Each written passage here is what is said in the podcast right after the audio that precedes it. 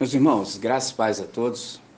Muito bom dia. Que bom estarmos todos juntos aqui hoje. Sensacional. Eu ouvi o que é com atenção e Espírito Santo já abriu uma trilha para nós. Eu vim pensando muito em gratidão e eu aprendi que gratidão é a memória do coração. Gratidão é um curso no qual nós nunca nos graduaremos, entendeu? Por exemplo, se você dá uma olhada nesse salmo aqui, ó, olha que coisa linda. Vem comigo.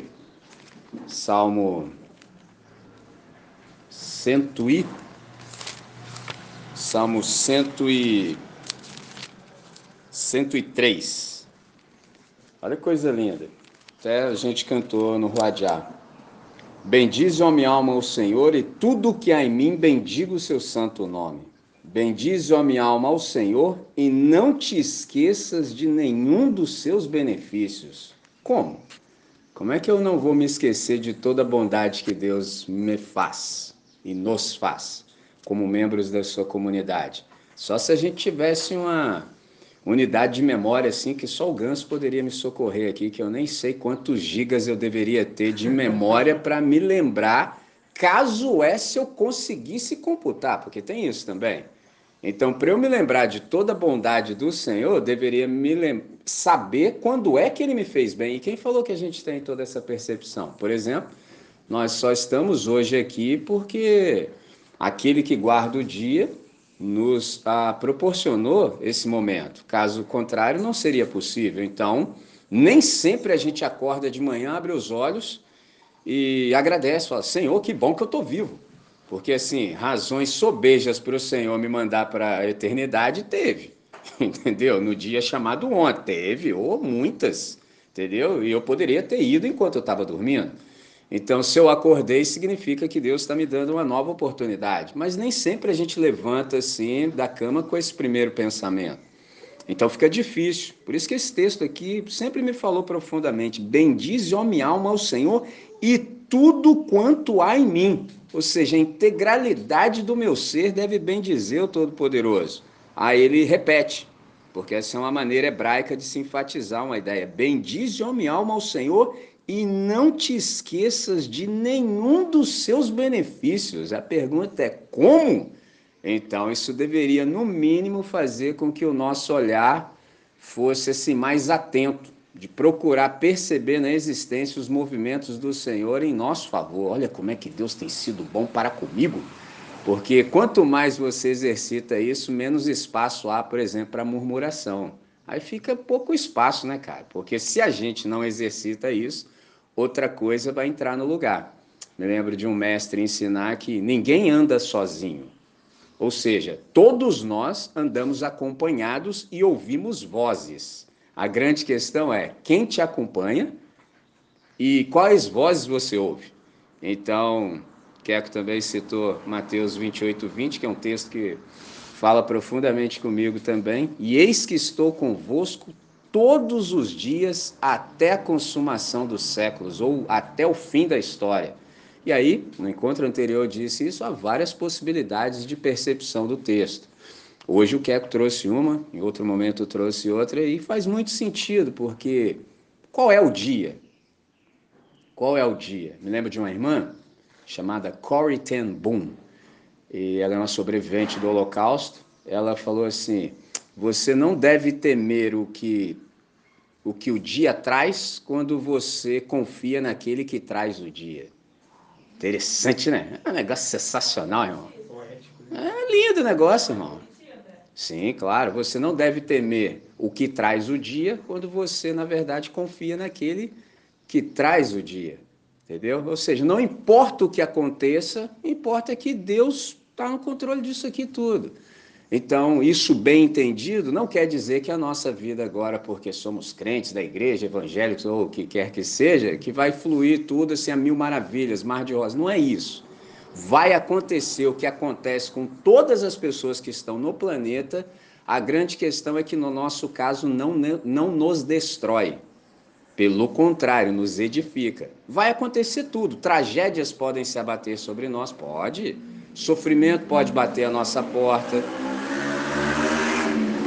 A grande diferença é que tudo isso a gente sabe que passou pelo crivo da aprovação do Todo-Poderoso, a mão dele está posta e o filtro dele também foi estabelecido.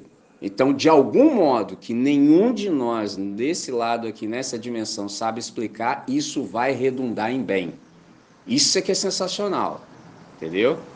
Ah, é aquele texto clássico de Romanos, capítulo 8, versos 28 em diante, quando diz que sabemos, olha que interessante, sabemos, e não é um saber livresco, não é um saber acadêmico, é um saber de experiência, saber experiencial sabemos que todas as coisas, todas, todas, entendeu? Olha que lindo. Todas as coisas concorrem juntamente ou cooperam juntamente para o bem daqueles que amam a Deus e são chamados segundo o seu propósito. Aí de trás para frente, qual é o propósito de Deus na nossa vocação, no nosso chamamento? Nos fazer cada vez mais semelhantes a Cristo Jesus, que é o nosso irmão mais velho. Só Deus sabe, a despeito de todas as circunstâncias, fazer com que isso se efetive. Ele não precisa que tudo esteja bom para dar bom. Só Deus consegue fazer isso. É um negócio fenomenal, porque a gente precisa que tudo esteja bom para dar bom. Senão a equação não fecha. Deus, não, não, acontece o que acontecer, pessoal. O negócio é que eu já estabeleci o futuro. Eu já estabeleci o fim, tá tudo certo, deixa acontecer. Aí numa dessas também, no momento ainda mais oportuno eu vou citar o texto, ele providenciou maneiras da gente trilhar. Por exemplo, uma delas é através da providência do Espírito Santo, que é o Paráclito. Nós usamos muito a, essa, por exemplo, percepção quando um de nós está enfrentando um momento difícil, a gente sempre ora por consolo e conforto. E a gente pede a presença do Espírito Santo. Está corretíssimo, não é que está errado, não. Só que Paráclito é aquele que está ao lado de. Então, nesse sentido, a pergunta seria: bom, eis que estou convosco todos os dias até a consumação do século. Aí a pergunta é: como? Através da pessoa do Espírito Santo, que é o Paráclito. Eu estou com vocês. É um negócio sensacional, irmãos. Então, assim, é lindo. Então, por isso que a gente consegue sempre ir em frente. A gente nunca se acovarda, a gente não torna atrás de jeito nenhum. Jamais sob hipótese alguma. Entendeu? A gente sempre vai em frente e enfrenta, porque a gente está acompanhado. Entendeu? É lindo isso. Então, nesse sentido, começando por essa trilha que o Espírito Santo já abriu para nós, falando sobre gratidão, duas coisas. A, a, gratidão dá sentido ao nosso passado, a gratidão traz paz para hoje então a gratidão dá sentido ao nosso passado, traz paz para hoje e cria uma visão para o amanhã. Então, por exemplo, que é que falou, quando você olha em retrospectiva, ou seja, você está prospectando para trás, você vê sentido. Porque você olha, por exemplo, ainda que a, a maldade tenha se abatido sobre você em alguma medida, mas você vê que você está vivo, irmão, entendeu? Você está vivo. Então, olha que coisa sensacional. De tudo que você já passou até hoje, você sobreviveu. Isso é uma coisa linda. Por exemplo, de mil coisas que aconteceram, não foram, por exemplo, 500 que concorreram para o seu bem. Não foram 600, não foram sequer 90, 999, não. Foram 999 mais uma. Todas concorreram para o seu bem e bem na visão de Deus é te transformar cada dia mais na pessoa de Jesus de Nazaré, mais parecido.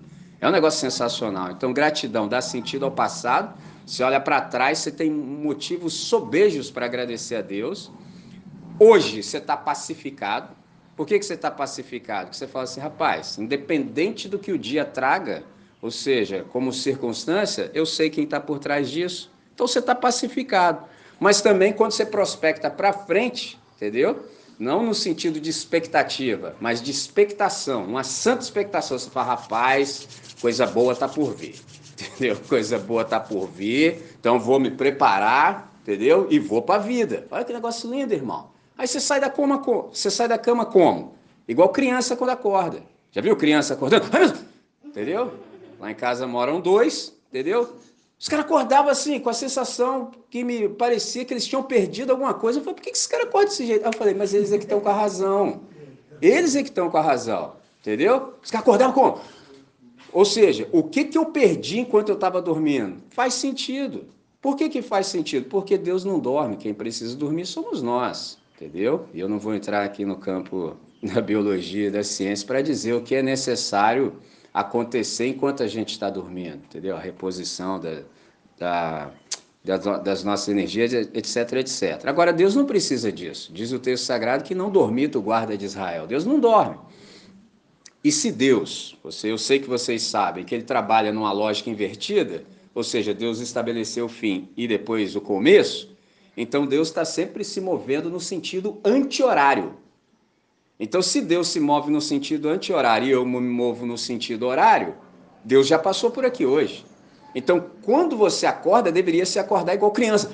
O que, que rolou que eu não vi? Entendeu? Porque esse o que rolou enquanto eu dormi e eu não vi, te coloca nessa santa expectação, prestando atenção nos movimentos da Trindade. É um negócio sensacional. E prestando atenção nos movimentos da Trindade, certamente haverá muita, muito espaço, muito ambiente para você, por exemplo, perceber as movimentações de Deus e ser uma pessoa grata.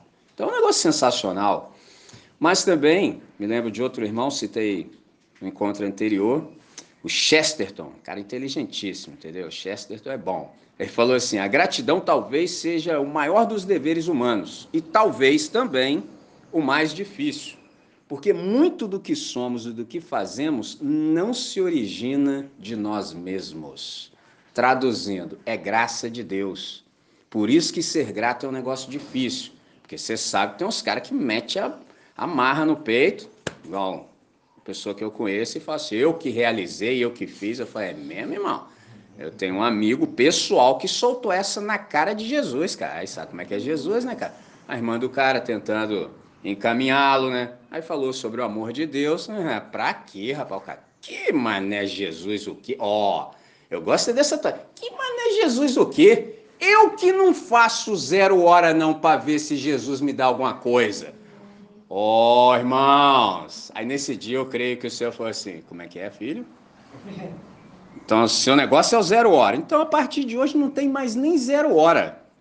Eu vi, por acaso, na semana passada eu vi um carro passando com adesivo escrito assim: foi o trabalho que me deu. Guiado por mim, conduzido por mim mesmo. Ó! Oh, poxa! Caramba! Rapaz, esse aí tá assim. Pô, esse aí tá assim. Já ali no limiar de se tornar um demônio, um diabo, entendeu? É, ué. Não. Gostou? Porque assim, um ego absoluto é exatamente isso aí. Exatamente isso. Porque assim, para quem não sabe, um demônio é isso. É um ego absoluto. Quando ele fosse assim, guiado por mim, rapaz! Poxa! Tá assim, no limiar. Entendeu? Ele tá no limiar. Se ele continuar nessa toada aí, ele vai conseguir. Entendeu? Aí meu amigo soltou essa. Eu que não, ó, eu que não faço zero hora não. Aí podia parar aí, né, cara? Mas ele achou assim por bem arrematar para ver se Jesus vai me dar alguma coisa. Ó, irmãos, é porque Deus nos ama. Então ele falou assim: "Não, filho, aí não. Aí não, não, não pode. Aí Jesus falou assim: não, então a começar de hoje já não tem mais nem zero hora, não. Entendeu? Você nem precisa mais se preocupar com. Rapaz, meu amigo ficou num lugar esquisito. Entendeu? Ficou no lugar esquisito. Aí quando ele chegou lá no fundo do lugar esquisito, que é o melhor lugar para se estar também, não sei se vocês sabem, o melhor lugar para se estar quando você vai em derrocada é no fundo do poço. Que aí você pega o impulso. Entendeu? Quando tá no meio, você acha que tá. Tem isso também, cara. Tem água, né, pai? É. é. Entendeu?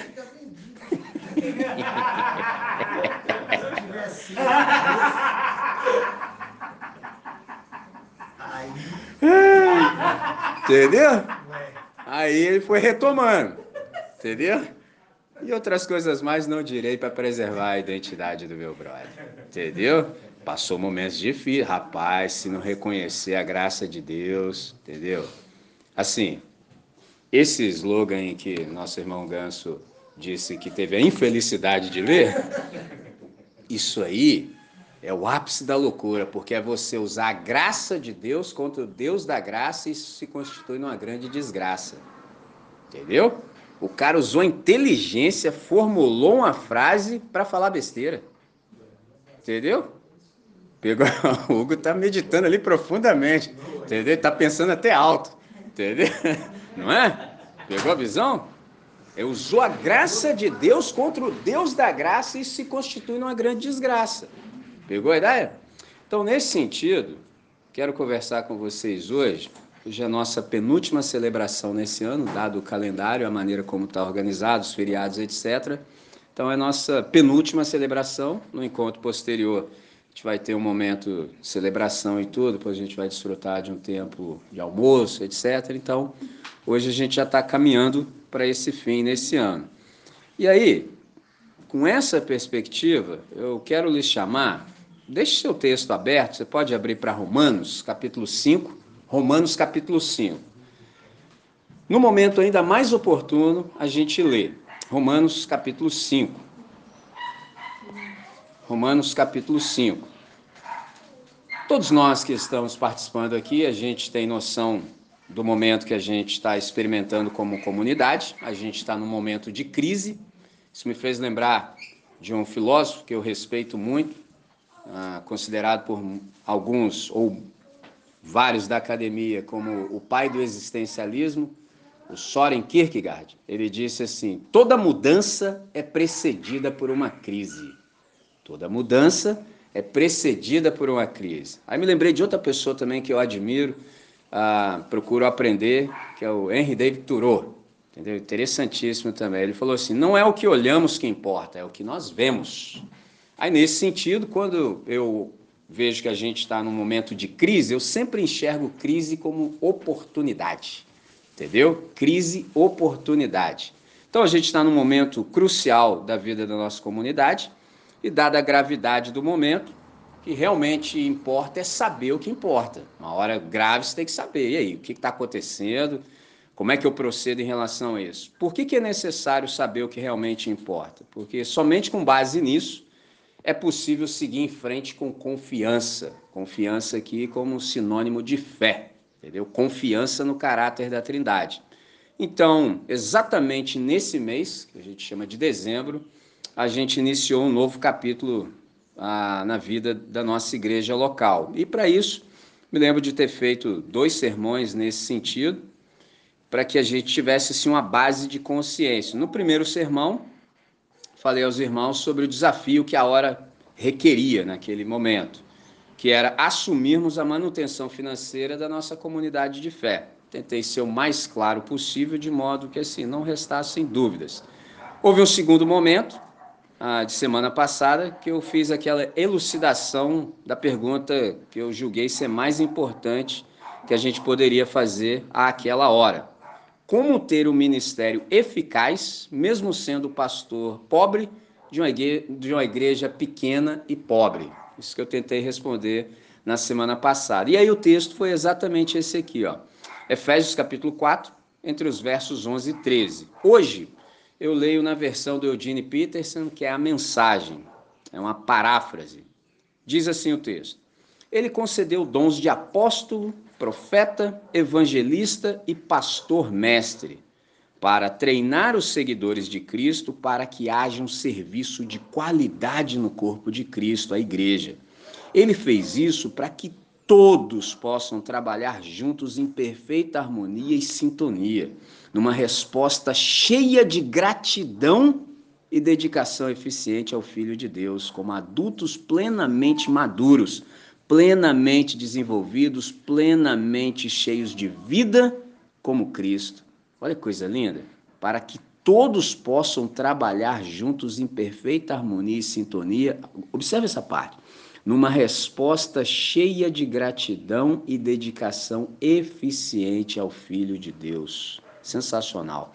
Então, nesse texto, procurei responder a pergunta dizendo a estratégia de Deus para que a gente possa, de fato, experimentar o um ministério eficaz e abrangente. Então, há aqui um modus vivendi. Eu disse a vocês que isso se dá, por exemplo, pelo contato contágio, entendeu? Enquanto a gente está em dispersão, andando pela criação, a gente tem um contato com os demais seres humanos e esse contato ele contagia. entendeu? E nesse contato contágio a gente vai multiplicando discípulos que por sua vez também fazem contato com outros e também os contagiam. Um negócio sensacional. Então, eu falei isso para que essa nova mentalidade possa encontrar espaço na nossa comunidade, entendeu? Isso aqui é uma maneira de pensar, entendeu? E essa maneira de pensar, infelizmente, a gente não encontra em muitos ambientes ah, na igreja que está no Brasil. A galera pensa de outras formas. Isso traz muito problema, por exemplo, para a vida comunitária. Então, eu disse a vocês que a função pastoral não é fazer, mas fazer, fazer. E principalmente subsidiar os que fazem. Para quê? Para que em fazendo façam bem feito. É aquela ideia do bem, bem feito. É isso que o apóstolo Paulo fala com a sua clareza peculiar. Então aqui há uma distinção, que só vou chamar a atenção e te fazer lembrar. Há uma distinção entre o ministério dos pastores da igreja e o do ministério pastoral da igreja. São coisas distintas. E na igreja que está no Brasil, a galera não consegue fazer essa distinção. Então, existe o ministério dos pastores da igreja. Quando eu falo isso, já quebrei paradigma. Porque geralmente uma igreja só tem um pastor, que é algo que eu disse a vocês, com base no Novo Testamento, que é absolutamente antibíblico. Não tem como, por exemplo, uma pessoa cuidar de todo. Não dá, mano. Não tem como. Nem está escrito isso. Entendeu? Então, as igrejas, por exemplo, a primeira igreja em Jerusalém tinha 12.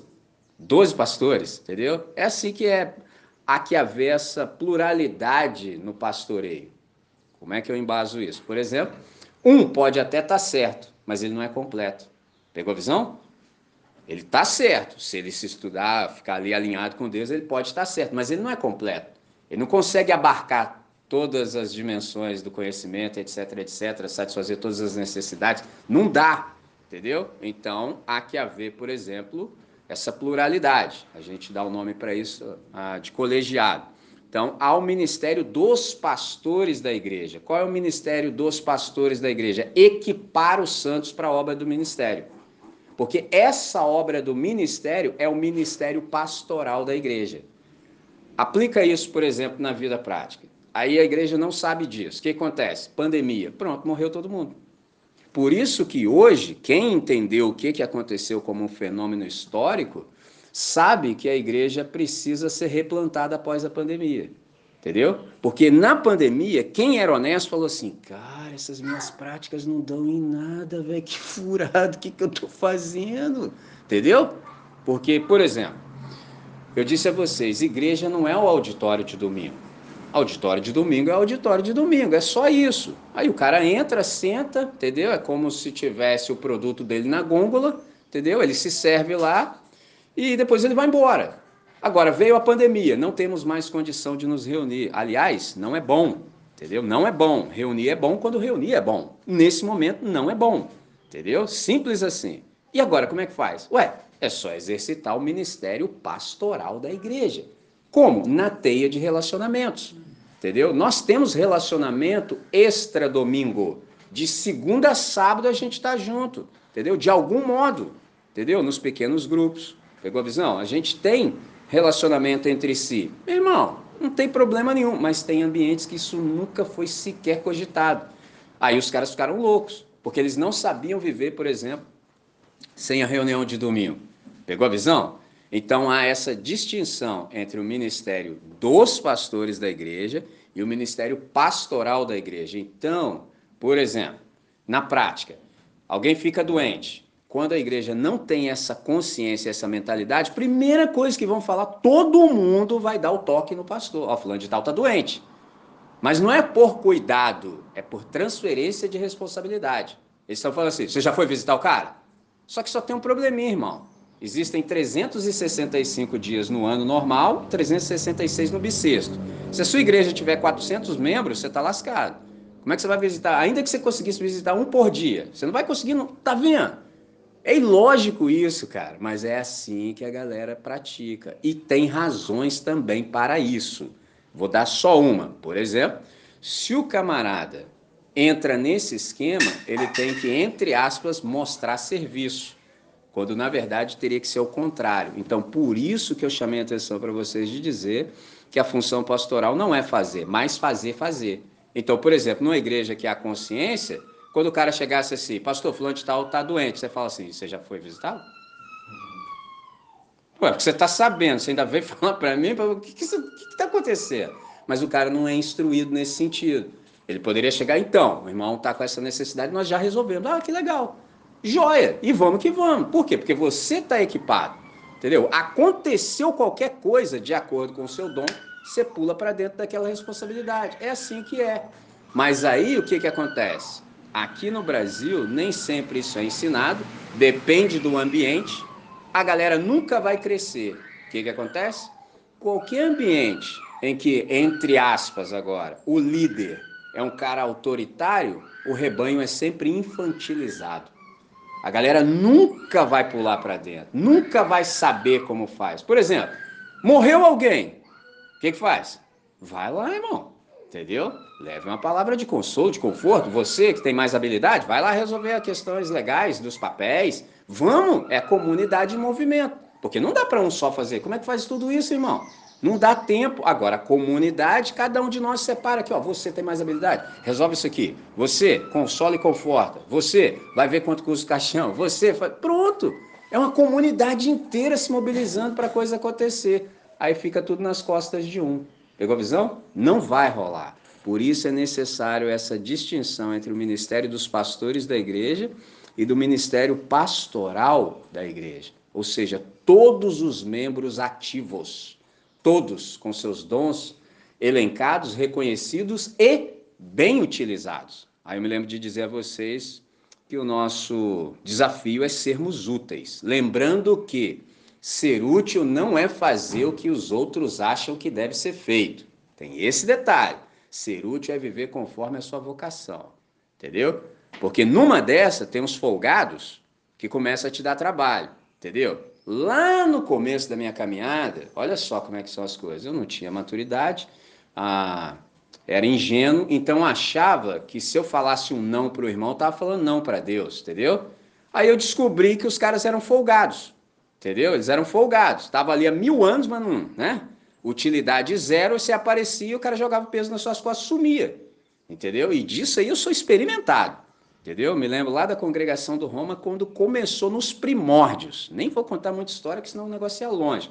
Me lembro um dia que eu pegava o ônibus Roma lá na vila, lá na passarela da companhia, entendeu? Tinha a hora certa. Meu irmão, caiu um pé d'água que você não imagina, cara. Mas choveu assim de arrancar árvore com raiz e tudo. E os caras que eram os dirigentes e tudo sumiu, todo mundo ficou quem? Eu! Aí eu me lembro que o cara ainda chegou, essa chuva toda, o cara veio com um piano, cara. Falou assim, e leva esse teclado. Aí já viu quando você fica com aquela, que é o meu jeito, eu fiquei olhando pro cara assim, tipo assim. Mas como assim? Aí ele mesmo sentiu que ele tinha excedido na loucura. Ele, é, é, acho que vai, vai, vai ser difícil, né? Aí eu. Aí fui na chuva, mano, quem aqui já tomou chuva quando assim, você fica tão ensopado, mas tão ensopado, que o seu nariz começa a pingar água? Já assim, mano, parece que assim, é o ápice da humilhação. Que você tá tão molhado, mas tão molhado que a barra fica Mano, quando eu cheguei na congregação, só tinha eu, oh, uma ensopadinho, cara. Aí tinha os irmãozinhos lá de melhor condição dentro do carro. Oh, cara, eu senti na face deles que ele falou assim: É, irmão, tá fácil não, né? Cara, eu todo molhado. Ainda fui lá no bairro caçar chave de congregação para abrir. Eu olhei assim e falei, acho que tá difícil desse jeito. Então, assim, eu sou experimentado nisso aí, cara. Então, quando eu falo assim, eu sei do que eu tô falando, não tô falando em tese. Mas isso, assim, é nos primórdios. E nem vou te contar as histórias de quando eu dormia no banco da igreja, porque a congregação era no domingo às 3h15 da tarde, e a celebração terminava meio-dia e pouquinho, a Aline cantava no coral, o ensaio terminava uma em fumaça, não dava tempo de eu ir lá em casa, num bairro que chamava Morrão, almoçar e voltar. Então eu já dormia lá na horizontal no banco, eu já ficava por lá. Olha que loucura, cara. Entendeu? Agora, houve um tempo em que o discernimento me sobreveio e eu comecei a aprender a utilizar a palavra não. Entendeu? Me enchi de coragem, falei assim: não. Por quê? Eu não estava falando não para Deus. Eu estava falando não para folga do cara. O cara era folgado.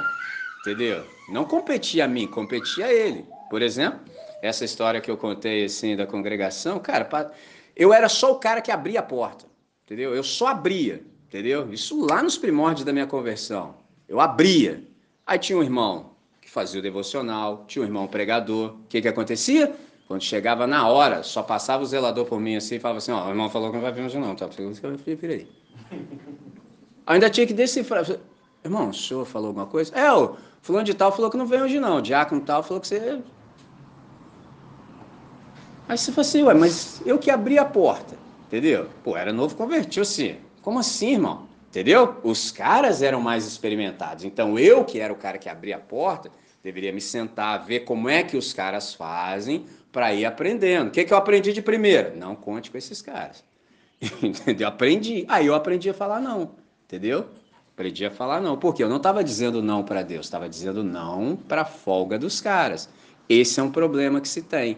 Aí passa mil anos, mil anos os caras ali todo dia no auditório de domingo, mas não aprende absolutamente nada. Não se pode contar com esses caras para nada. Por quê? Porque eles são inúteis. Útil não é aquele que faz o que os outros acham que deve ser feito. Entendeu? Útil é quem vive de acordo com a sua vocação. Então, eu sei qual é a minha vocação. E ninguém nunca precisou dizer para mim o que eu devo fazer. Nunca. Ninguém nunca me cobrou para nada. Por exemplo, preguei durante 12 anos contínuos, sem faltar um dia, no Café com Cristo. Nunca, jamais, o pastor ligou para mim e falou: Você vai vir amanhã? Nunca. Entendeu? Ninguém nunca ligou para mim e falou assim: Mas você vai vir mesmo? Nunca. Por quê? Porque é minha vocação. Eu já fui nas coisas que me convidaram e os caras mesmo não foram. Já. Entendeu? Já fui.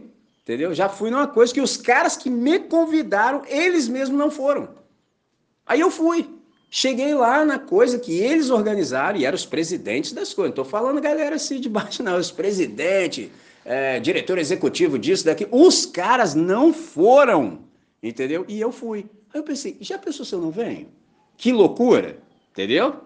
Útil não é aquele que faz o que os outros acham que deve ser feito. Útil é quem vive de acordo com a sua vocação. Então, na nossa comunidade, para as coisas fluírem, como tem fluído, essa mentalidade tem que encontrar espaço em nós. Isso aqui é uma quebra de paradigmas. Se a gente entende isso, cara, cada um no seu lugar flui que é uma beleza, entendeu? E o meu papel, por exemplo, ah, nessa comunidade, eu sou aquele cara responsável pelo ensino entendeu? Eu vou te dar todos os subsídios, tudo que é necessário para você identificar o seu talento, entendeu? Você vai identificar, vai crescer nisso e vai ter oportunidade, entendeu? Aí a coisa flui. E outra, para fechar essa ideia, quando você descobre isso, irmão, aí você não para nunca mais, entendeu? Porque o segredo é esse, você descobriu, você não consegue parar jamais. Então alguém disse que a mais honrosa das ocupações é servir o público e ser útil ao maior número de pessoas possível. Por isso que a gente tem que sempre discernir qual é o nosso velador, qual é o lugar de onde a gente, estando, vai abençoar o maior número de pessoas possível. Ou seja, como é que a sua luz faz para alcançar o máximo de gente possível? Aí você tem que estar no lugar exato, no lugar da sua vocação. Então, nisso, a gente vai discernindo, por exemplo, qual é a causa pela qual nós nos dispomos a morrer. Isso me faz muito sempre me lembrar do nosso irmão Martin Luther King, quando ele falou: se você não tem uma causa pela qual morrer, você não tem por que viver. Entendeu? Então, quando a gente discerne isso no Evangelho, é sensacional. Uma causa pela qual morrer, pela qual vale a pena abrir mão de todas as outras causas, se e quando necessário, ou seja, o que, é prioritário para você, entendeu? O que, que faz, por exemplo, você se levantar da cama de manhã energizado, entendeu? Porque é aí que reside, por exemplo, a razão da nossa existência. Então, fechando essa ideia nesse sentido, a Enquanto não há mutualidade entre os discípulos, não há eclésia, não há igreja. Enquanto não há mutualidade entre os discípulos, não há igreja. Há evento, há auditório de domingo. Se não rolar essa teia de relacionamento, um serviço mútuo entre nós, não há igreja, só há evento. E a gente sabe que evento é vento. Entendeu? Passa, não tem solidez nenhuma. Então, enquanto também não há multiplicidade de serviços, ou seja, de diaconia, a partir da comunidade cristã, não há igreja, não há igreja em missão, há igreja em reunião. Por exemplo, nós agora estamos reunidos aqui, partindo lá do início, onde o Keco falou que, juntamente com o Dani, fizeram uma retrospectiva. Hoje a gente está fazendo isso. A gente, por exemplo, está aqui porque a gente está celebrando a semana de culto que a gente teve. Então a gente olhou para trás nossa, cara, maneiro, vamos lá juntar domingo com os demais irmãos, vamos celebrar a Deus, vamos entoar alguns cânticos, vamos falar coisas boas acerca de Deus, porque a gente teve uma celebração, uma semana de celebração ah, de culto incrível. Então vamos celebrar. Mas isso é a igreja em reunião. Agora, vai ficar maneiro quando a gente, depois da bênção apostólica, se dispersar e durante a semana a gente, nessa dispersão, manifestar os nossos dons, talentos e habilidades nos lugares onde nós estamos. Isso é lindo, porque cada um de nós tem um alcance magnífico e extraordinário. Um de nós, irmão, umzinho, entendeu? Imagina cada um de nós num lugar específico da sociedade sendo luz, sendo sal da terra e luz do mundo. É um negócio incrível. Olha quantas pessoas a gente pode ter contato. Então, nesse sentido, com isso em mente, eu tenho trabalhado juntamente com os irmãos para que a nossa comunidade seja de fato essa comunidade do acolhimento. Penso que essa é a palavra da hora. Sempre foi, mas muito mais agora no cenário que a gente está vivendo. Então, esse espaço aqui que a gente tem experimentado, ele tem sido de fato a demonstração assim palpável do cuidado de Deus conosco. Então a gente tem se empenhado em obedecer a Deus para que ele não tenha dificuldade alguma de transformar essa nossa reunião, esse nosso espaço no lugar mais seguro da terra. É isso que eu pretendo, entendeu? Qualquer pessoa que tenha dificuldades, tenha dor na alma, entendeu? Tenha sido maltratada porque a igreja que está no Brasil tem se tornado como que uma fábrica de produção assim contínua em série em massa de pessoas feridas, entendeu? Você entra entre aspas na igreja evangélica, meu irmão, você não sai imune não. Você não sai ileso não, os caras te trucidam, irmão. Você fica num arame, entendeu? É tenso isso, cara. Não consigo compreender, não consigo compreender isso. Não consigo compreender, por exemplo, você se arrumar com a sua família num domingo de manhã, tomar o seu banho, se arrumar e tal, para ir num ambiente que o cara vai te espancar, entendeu? Vai tirar até o, o seu couro, entendeu? Para o projeto pessoal dele. Eu não consigo entender isso, cara. Eu não consigo entender. E no Brasil, infelizmente, é lógico, claro, evidente, que eu estou fazendo uma generalização, eu sei do risco disso, sei que há, por exemplo, exceções honrosas, mas no quadro geral é isso entendeu? É só gente machucada. Até um livro que eu quero sugerir, me ocorre agora, uma irmã que se você puder conhecer e, e lê-la, faz bem. A Marília Camargo César é o nome dela, assim. Ela tem um título que é Feridos pela Igreja, entendeu? Título bom. Ela tem um outro também falando sobre violência doméstica no âmbito da igreja, que é O Silêncio de Eva, entendeu? Ah, são textos extraordinários e necessários, entendeu? São textos assim, como eu disse, necessário. É, é, uma, é algo que tem no seio da igreja, infelizmente, entendeu? Infelizmente. Então, se você puder, conheça. Nesse sentido, antes da gente ler Romanos ah, 5, quero dizer uma última coisa, e a gente lê o texto, eu vou fazer uma ponderação.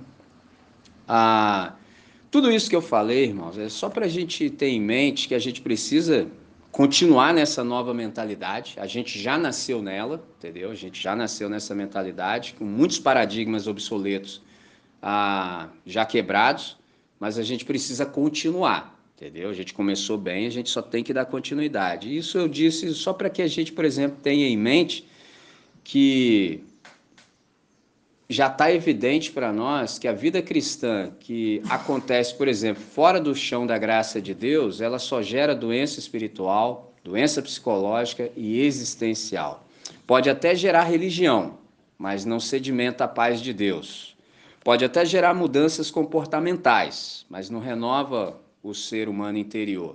Pode até gerar novos hábitos, mas não assegura, por exemplo, um novo coração. Então, nesse sentido, Venham comigo a Romanos, capítulo 5, eu vou ler os versos ah, 20 e 21. Romanos, capítulo 5, versos 20 e 21. Quero continuar falando um pouco acerca da graça de Deus e como é que isso a, influencia afeta diretamente a nossa comunidade de fé. Então, Romanos capítulo 5, versos 21, 20 e 21.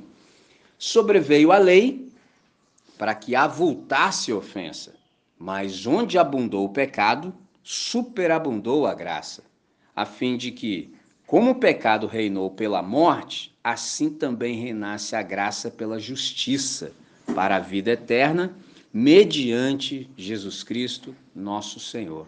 Que Deus seja servido em abençoar a sua palavra.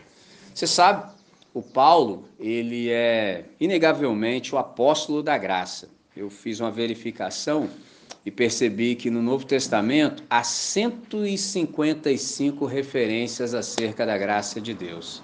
133 são do Paulo. Então, indiscutivelmente, o Paulo é um missionário da graça. Você sabe, a gente tem um espaço na comunidade que a gente chama de lecionário, é o espaço onde a gente lê a escritura juntos, entendeu? Se eu leio sozinho, eu vou ter uma compreensão, mas se eu leio juntamente em comunidade com os meus irmãos, eu vou alcançar um nível de compreensão que jamais eu alcançaria, por exemplo, sozinho. Isso aqui é lindo de ler junto, porque você sabe, ao que eu sempre digo, todo ponto de vista é a vista de um determinado ponto. Ponto. Mas quando você tem uma pluralidade de pessoas lendo junto, a sua compreensão pode ser infinitamente maior. Por exemplo, essa semana mesmo, olha como é que é lindo e providencial. Nosso irmão Gilberto esteve conosco semana passada, ele já caminhou conosco há muito tempo, quando a gente estava na rua, ele caminhou conosco entre 2016 e 2018. Mas ele começou a estudar e aí inviabilizou a presença dele e agora ele soube que a gente está aqui, veio estar conosco. E aí ele dividiu o momento existencial que ele está experimentando com o falecimento dos pais. Ah, um dos pais faleceu em maio e o outro há pouco, se não me engano, em outubro. Então ele está passando por um momento difícil. E como ele estava na reunião de quarta-feira, que é uma reunião de abertura de coração, escuta atenta e oração comunitária, aí eu li o texto para ele, que era exatamente o texto do dia, quando a gente começou, segundo aos Coríntios, capítulo 1, eu leio, vem comigo, segundo aos Coríntios, capítulo 1, entre os versos 1 e 4. Olha que coisa linda. Segundo aos Coríntios, capítulo 1, entre os versos 1 e 4. Observe o que eu acabo de dizer sobre o Paulo, seu apóstolo da graça. Olha só. Graça, vós e paz, da parte de Deus, nosso Pai, e da do Senhor Jesus Cristo. Bendito seja o Deus e Pai de nosso Senhor Jesus Cristo, o Pai das misericórdias e o Deus de toda consolação que nos consola em toda a nossa tribulação, para que também possamos consolar os que estiverem em alguma tribulação, com a consolação que nós mesmos somos consolados por Deus. Olha que coisa linda. Então, de fato, o Paulo, ele é o apóstolo da graça, e aqui tem aquela ideia que eu falei para vocês sobre o Espírito Santo, dele ser o paráclito, de estar conosco. Você percebeu como é lindo o texto? Deus nos consola, a gente passa por momentos difíceis aqui nesse planeta, marcado por dor, sofrimento e angústia. Ele nos consola com uma finalidade, qual? Que nós também possamos consolar aos demais com a mesma consolação com a qual nós somos consolados. É um negócio lindo, cara. Só Deus consegue fazer isso. É extraordinário. Então, a graça de Deus, você percebeu no texto que eu li, ela abre as epístolas paulinas a graça também as conclui. E a graça, você percebe que ela é a nota principal de tudo entre o começo e o fim. O que isso aqui quer dizer? Que tudo é absolutamente permeado pela graça de Deus. Aí você me pergunta, o que é graça? Esse termo graça, ele é proveniente, por exemplo, do latim gratia, que na verdade é a tradução de caris em grego. O Novo Testamento foi escrito ah, que quer dizer generosidade, benevolência, favor ou bondade. O Paulo, por exemplo, ele utiliza cariz com o sentido de favor livremente concedido. E ele emprega o termo especialmente para se referir àquilo que Deus fez por nós em Jesus Cristo e por meio dele. Então nós poderíamos dizer que graça é o amor de Deus em nosso favor, dando-nos livremente o seu perdão e a sua aceitação de uma vez por todas, ou seja, de modo definitivo. É um negócio lindo. Então, a gente precisa, de fato, nutrir essa consciência do amor de Deus. Como é que isso tudo se aplica, por exemplo, à nossa comunidade que está nascendo, entrando nesse novo capítulo em que a gente ruma, de fato, para nossa emancipação, para nós andarmos com as nossas próprias pernas. Há um irmão que eu respeito muito, e eu vou citar o nome dele e vou dizer uma coisa antes. A gente está vivendo dias tão difíceis, irmãos, que olha, olha, olha onde a gente chegou. Que às vezes é até mesmo difícil você citar alguns nomes. Porque se você cita os nomes, por exemplo, na nossa comunidade imediata, eu sei que isso não traria problema. Mas como hoje a gente já tem a, a possibilidade da internet, então assim, tem pessoas que se você cita um nome, ela já para de te ouvir na hora. Entendeu? Só por causa dos seus próprios preconceitos. Porque alguém falou alguma coisa daquele nome, ele mesmo nem sabe o que ele está falando. Isso me faz lembrar uma frase que eu me lembro muito tempo assim, eu vi quando era pequeno ainda, do Jô Soares. O cara falou assim: Eu odeio oligopólios. E quando eu souber o que é, odiarei mais ainda. Entendeu? Olha que interessante. Eu odeio, nem sei o que é, não. Mas quando eu souber, aí eu vou odiar mais ainda. Eu falei, que que é isso, cara? Aqui no Brasil é assim. As pessoas nem sabem do que estão falando, não sabem, entendeu? São os intelectuais de orelha de livro. Pegou a visão? O cara nem sabe. Aqui no Brasil, irmãos, ontem eu, eu conversava com uma pessoa e eu falei sobre isso. Aprendi isso com um irmão chamado Luiz Saião. As coisas aqui são extensas como o mar e rasas como pires. Entendeu? Tudo é muito extenso, mas sem profundidade alguma. Então, eu aprendi assim, desde cedo, falei, cara, se eu citar esse nome aqui, a audiência na qual eu estou, geralmente eu vou por vários lugares, eu sei que os caras não vão ouvir mais. Então, eu me sinto culpado às vezes por não poder dar crédito à fonte, porque alguém também me ensinou o seguinte: originalidade é a arte de esconder as fontes. Aí parece que você é original. Originalidade é a arte de esconder as fontes. Por exemplo, se você pega de um, é plágio.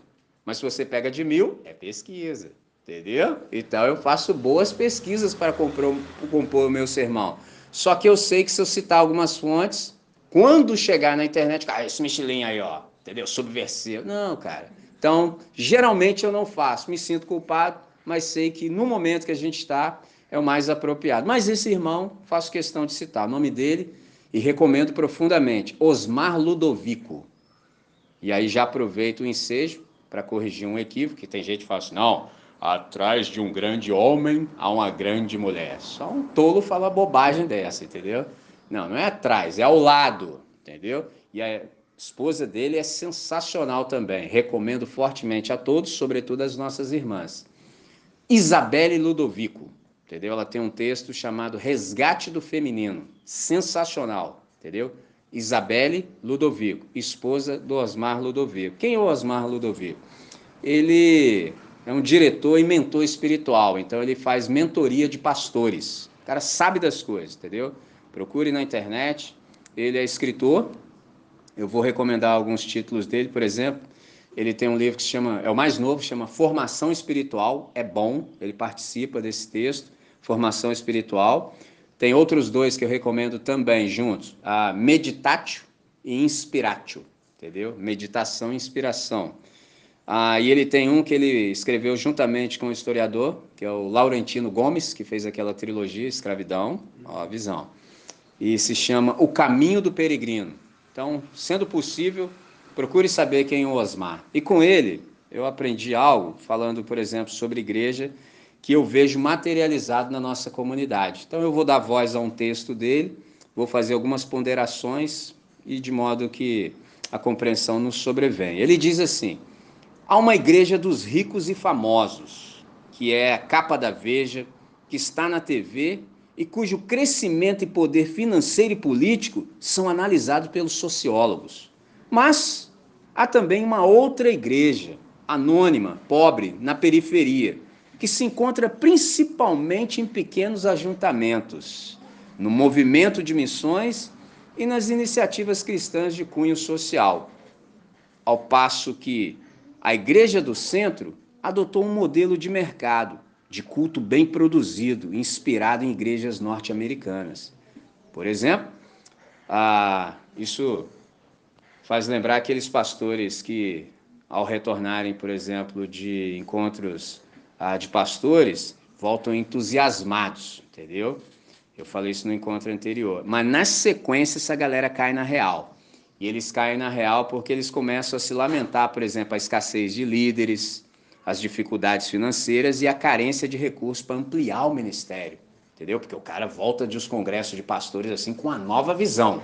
A de Jesus não é suficiente. Então o cara tem sempre uma nova visão para o momento. Só que para executar aquela nova missão do momento, falta cascalho. Entendeu? Falta, entre aspas, liderança especializada para aquilo, aí o cara fica frustrado. Com isso eu percebo o seguinte: se o alvo é alcançar as multidões, esse tipo de queixa está correto e melhor que essas instituições, por exemplo, para eclesiástica poderiam fazer pelo Brasil, seria arrecadar fundos no exterior. Tem que pedir grana para os gringos, entendeu? Já que ele quer abarcar as multidões. Mas qual é o contraste? A igreja da periferia, e nós somos essa igreja, ela é sacrificial, ela é profética e ela é anônima. E ela está comprometida com a realidade humana que sofre. Isso aqui é magnífico. Ela é sacrificial, ou seja, custa a você muito ser parte dessa igreja. Custa, mano. Ela é profética. E eu traduzo para você profética em que sentido? Primeiro, de ser um bom leitor de realidade. Entendeu? Você precisa saber o que está acontecendo. O que está acontecendo no país no qual eu estou inserido? O que está acontecendo na igreja na qual eu participo? O que está acontecendo no Brasil? Você precisa ter esse olhar. Uma vez que você tem o olhar, você também precisa conjugar o verbo denunciar. Você precisa abrir sua boca. E custa caro, irmão. Entendeu? É mais fácil ir com a multidão. Falo que todo mundo quer ouvir, que está tranquilo. Entendeu? Por isso que eu digo a você que profeta nunca vai ficar no palácio. Não tem como. Entendeu? Isso aqui é uma analogia, é uma metáfora. No palácio só fica o sacerdote vendido. Entendeu? Então, por exemplo, aplicando, não tem o governo federal? Com todo respeito, se você vê o pessoal do meu time lá no governo federal pagando de pastor, ele não é profeta mais. Profeta não, entendeu? Não tem como, entendeu? Não tem como. Por quê? Porque ele se vendeu. Porque se ele está lá, ele perdeu o poder de conjugar o verbo denunciar. Como é que ele vai denunciar se o cara está pagando para ele? Impossível. Só dá para ficar lá o sacerdote vendido. O profeta não. O profeta é alimentado por corvo, profeta é alimentado por viúva, Profeta, profeta come gafanhoto e mel silvestre, profeta fica aí, ó, o sol desse aí torrando no deserto. É assim que é. Odiado, entendeu? Então, a igreja de periferia é assim. Ela tem essa característica sacrificial, profética, anônima, entendeu? Anônima, entendeu? Você não é midiático, mas ela está absolutamente comprometida com a realidade humana que sofre. Então, por exemplo, eu sou do time daqueles que fizeram opção deliberada e consciente pela igreja da periferia.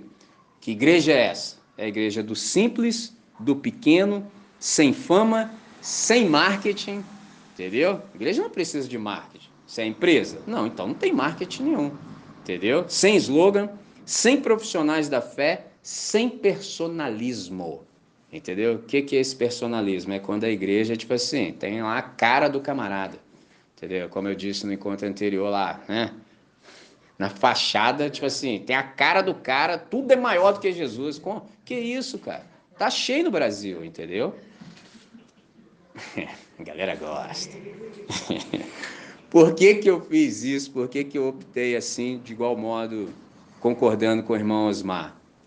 Que eu estou convencido de que fama, poder, riqueza e uma igreja voltada para si mesma não refletem o projeto de Jesus de Nazaré e dificilmente geram santos, profetas e reformadores. Então é por isso que eu optei pela igreja do simples, da periferia, do não market, entendeu? Exatamente por essas razões. Uma vez dito isso, estou satisfeito. Vamos orar? Vamos agradecer a Deus. Senhor, obrigado por essa hora. Obrigado por tudo quanto a gente conseguiu conversar até exatamente aqui. Assim como nosso irmão Queco falou, a gente, lançando o olhar para trás, a gente tem motivos inúmeros, Pai, para celebrar o Teu nome. E é o que nós fazemos nessa hora. Som dos nossos corações E recebe toda a nossa gratidão, Pai, porque nós temos consciência de que se chegamos até aqui é porque o Senhor nos trouxe até aqui. A despeito de todas as batalhas do caminho, todas as dificuldades, todas as intempéries, nós chegamos até aqui e nós te agradecemos por isso.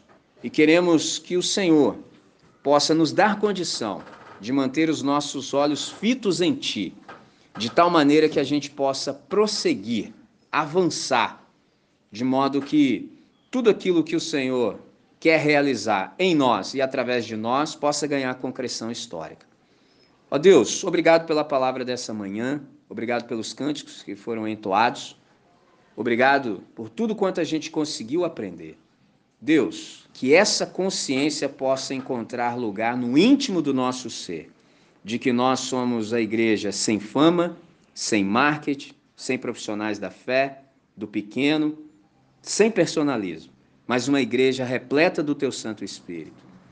Que todos, ó Deus, que carecem de um lugar para congregar, de um povo para caminhar junto, que possam encontrar em nós, humildemente, uma expressão dessa bondade, que nós sejamos conhecidos por sermos uma comunidade do acolhimento. Fazemos essa oração na certeza, na confiança e na convicção de que o Senhor há de fazer infinitamente mais do que nós verbalizamos nessa hora. Oramos agradecidos. Em nome de Jesus. Amém, Senhor. Amém.